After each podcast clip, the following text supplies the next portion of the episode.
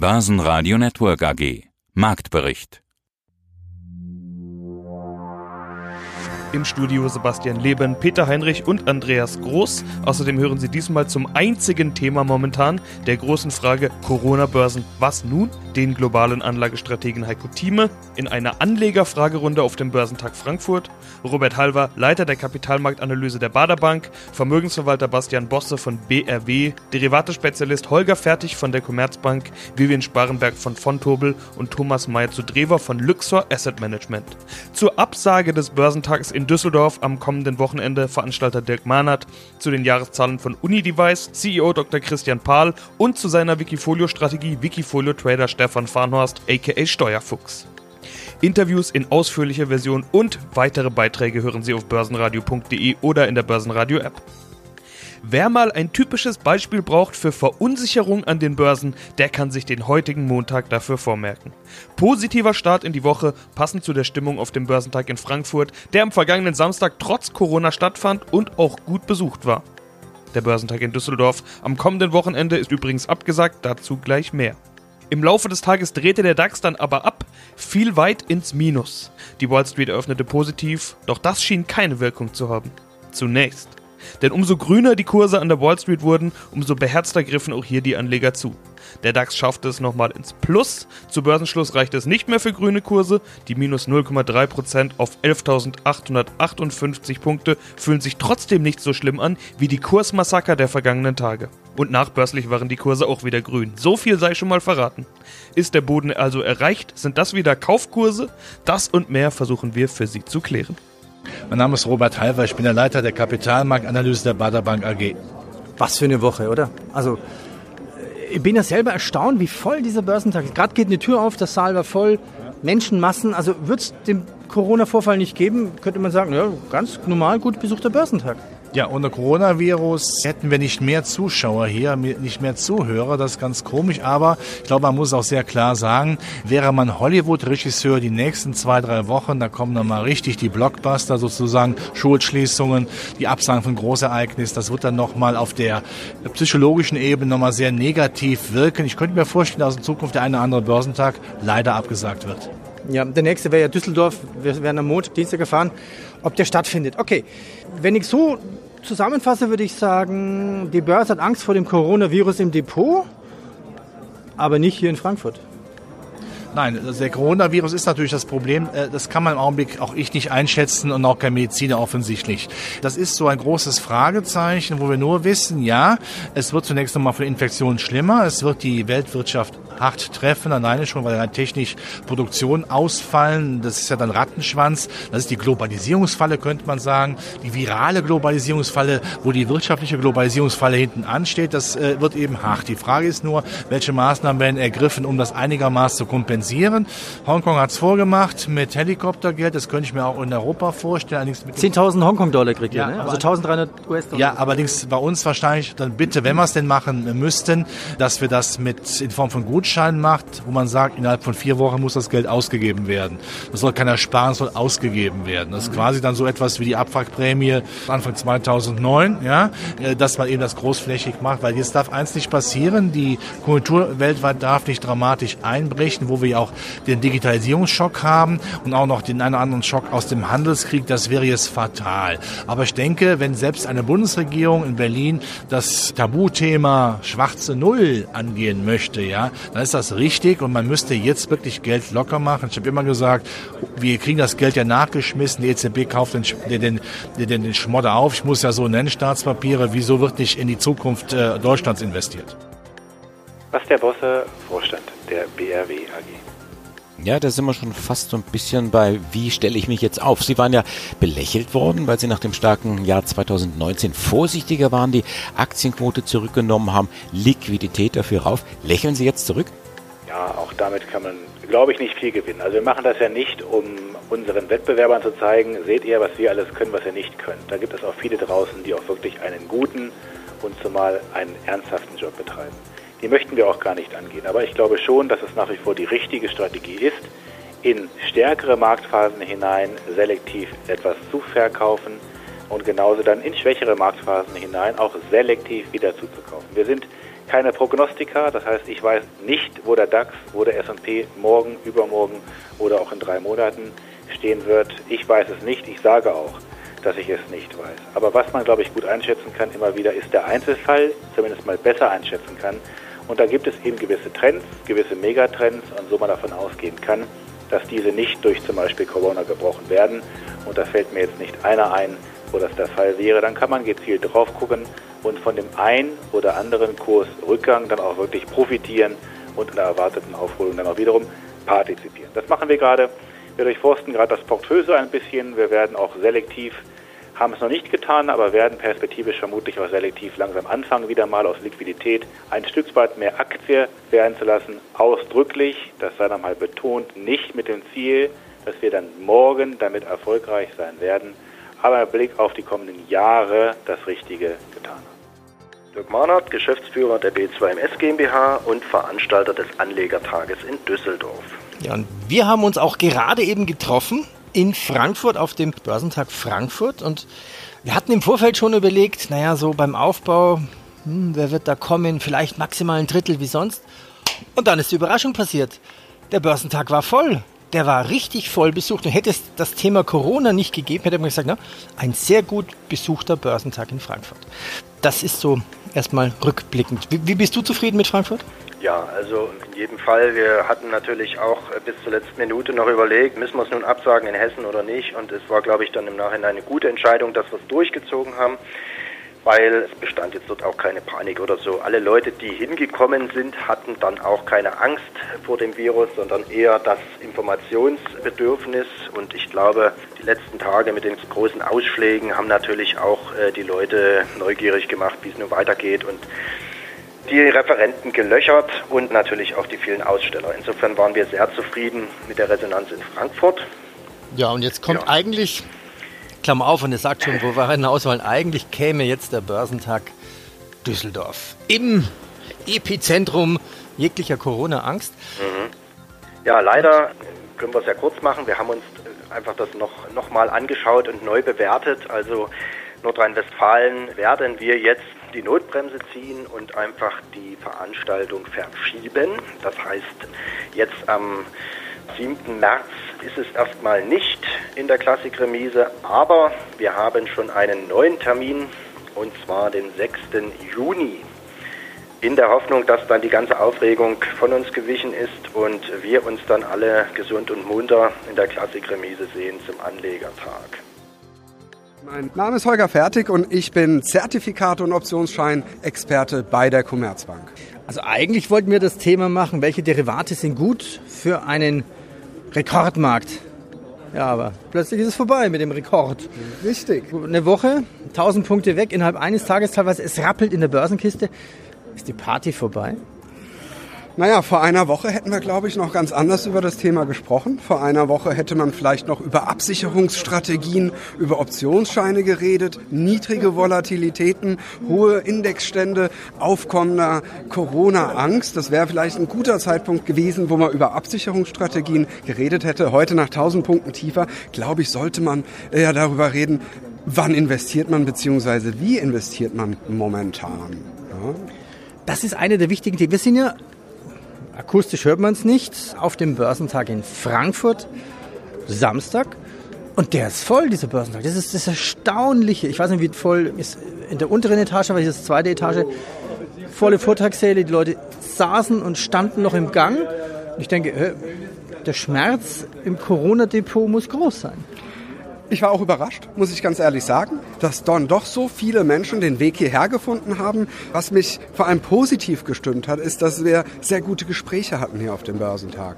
Ja, also es waren wirklich Menschen, die nach Anlagealternativen suchen, beziehungsweise nach Ideen, was machen wir, beziehungsweise auch, was machen wir jetzt nach diesem Einsturz, also Einsturz an den Börsen. Und nicht nur da ist die Unsicherheit groß, generell ist die Unsicherheit, was mache ich mit meinem Geld, beziehungsweise wie lege ich mein Geld an in diesem Moment, in dieser Niedrigzinsphase, und da konnten wir, glaube ich, in vielen Gesprächen auch den Kunden Ideen mitgeben, was momentan läuft, was wird gekauft. Ja, wir sehen also... Okay, die Frage übernehme ich gleich. Also, okay, was macht man? Reduzierte Aktienquote, Discount-Zertifikate, Liquidität, Ich glaube, das Hauptproblem ist, die meisten Leute haben Liquidität. Also zumindest die, die Liquidität haben, sind oftmals nicht investiert. Und das hören wir. Ich habe gefragt in meinem Vortrag, wer hat sich schon mal mit Aktien beschäftigt? Da hat nicht mal ein Viertel die Hand gehoben. Das heißt also, hier ist Anlagenotstand. Die Menschen suchen nach Anlagen. Sie wollen Informationen haben und kommen hierher, um sich zu informieren. Da konnten wir natürlich auch helfen und Ideen mitgeben. Mein Name ist Vivian Sparenberg und ich bin Produktmanagerin bei Vontobel. Wir treffen uns auf dem Börsentag in Frankfurt. Und ich habe meine Mundschutzmaske wieder eingesteckt. Die Menschen haben Angst vor Corona im Depot, aber anscheinend nicht vor der Ansteckung. Es ist erstaunlich voll für den Börsentag, oder? Wir haben ja alle schon Angst gehabt, dass da wenig Besucher kommen. Ein paar Aussteller haben abgesagt. Ein paar Lücken gibt's. Wie ist deine Einschätzung? Voller Börsentag, oder? Also wenn man nicht wüsste, dass Corona ist, könnte man sagen, ja, normal gut besuchter Börsentag, oder? Am Anfang habe ich auch gedacht, es ist ein bisschen weniger los und dass jetzt überhaupt gar keiner mehr kommt. Aber dann kam so eine Welle, wo anscheinend jetzt sich gar keiner mehr dem Corona irgendwie hier unterlegen fühlt. Das Desinfektionsspray steht bei den meisten Leuten auf dem Tisch. Einige sind abgebaut worden, einige Stände von ein, zwei Ausstellern. Aber es ist jetzt nicht so, dass man irgendwie eine Angst spüren kann oder dass man sagt, die Leute haben irgendwie Angst, über Aktien oder Zertifikate zu informieren. 2020. Bisher schon ein verrücktes Börsenjahr, oder? Zuerst der Handelskonflikt USA-China, dann die politische Unsicherheit im Nahen Osten. Das haben wir schon wieder alles vergessen. Und jetzt natürlich der Coronavirus. Die Corona-Strategie dieser Tage, eine reduzierte Aktienquote, Discount-Zertifikate, Liquidität und Gold. Gold, jetzt zum Zeitpunkt des Interviews, wo steht etwa Gold? Gold steht ungefähr bei $1,586. Ist Gold keine Krisenwährung? Also Gold, der Freitagskurs, minus 3,6%. Kann man sowas erklären? Erklären ist immer schwierig.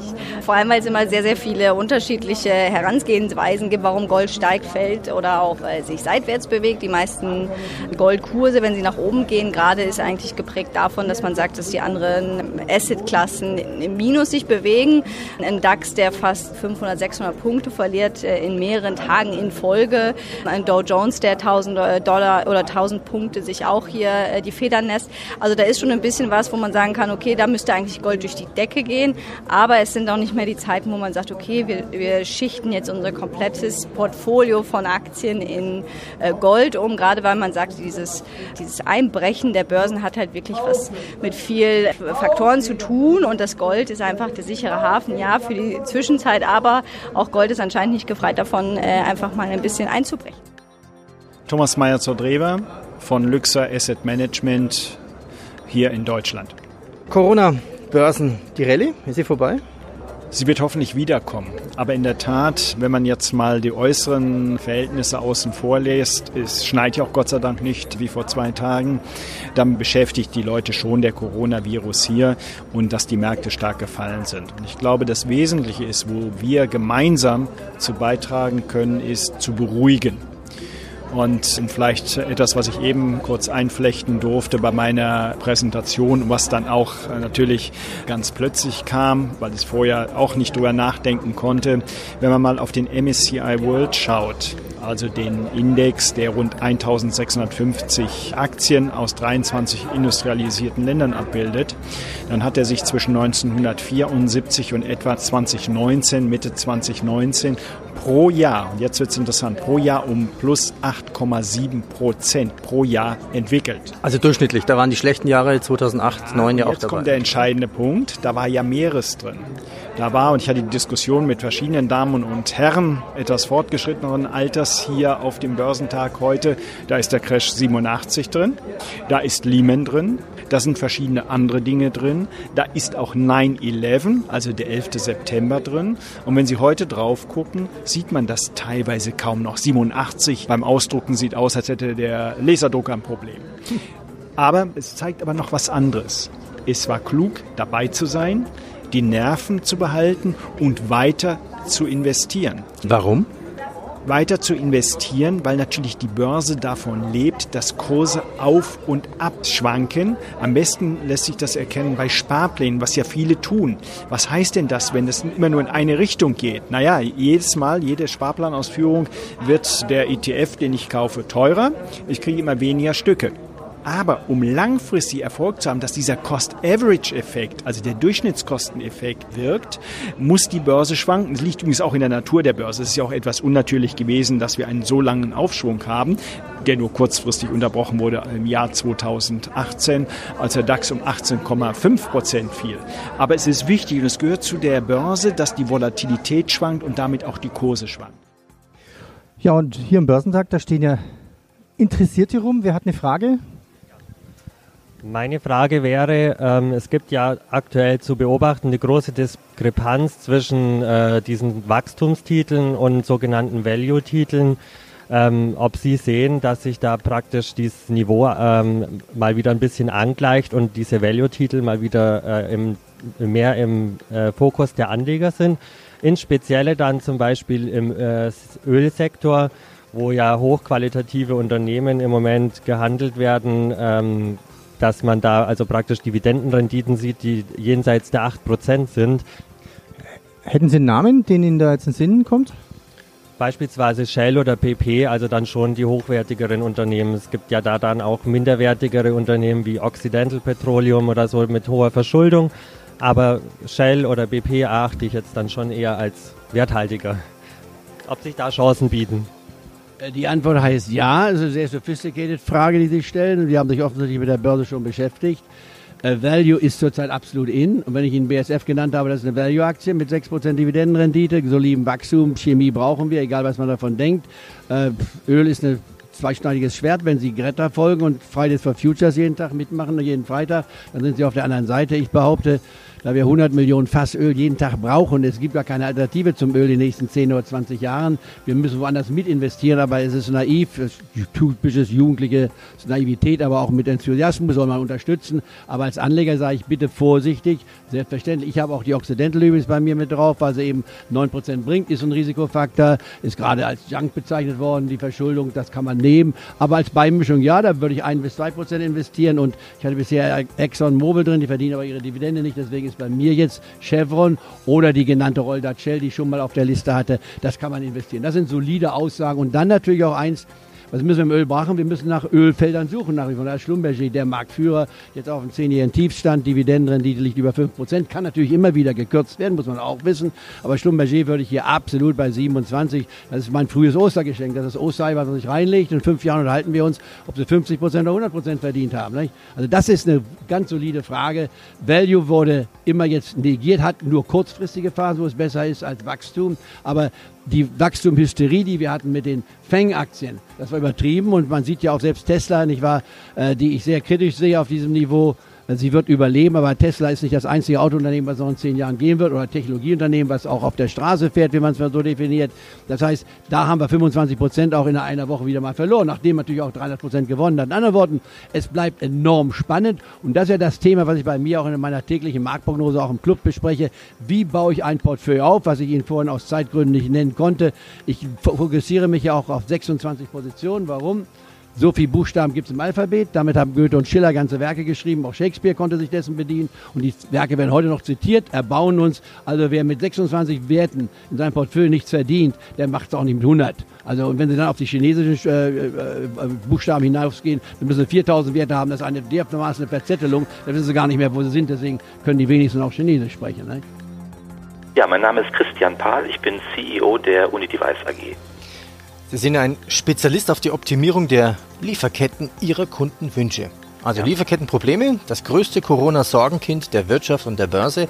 Apple mit Gewinnwarnungen wegen fehlender Bauteile.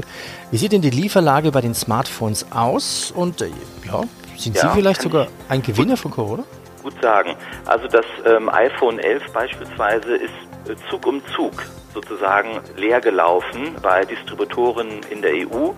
Und wir haben es dann geschafft, für unsere Kunden das, was noch da war, aus anderen Ländern heranzuschaffen und eben zu den Kunden, die besonders gut gezahlt haben, weil dann der Verkäufer gesagt hat, gut, die Liquidität und dieser Gewinn sind für mich sehr gut, damit bin ich zufrieden. Und die Telefongesellschaften, die möchten es halt vermeiden, leer zu laufen. Natürlich, wenn Apple nicht mehr liefern kann, dann läuft man irgendwann gänzlich leer.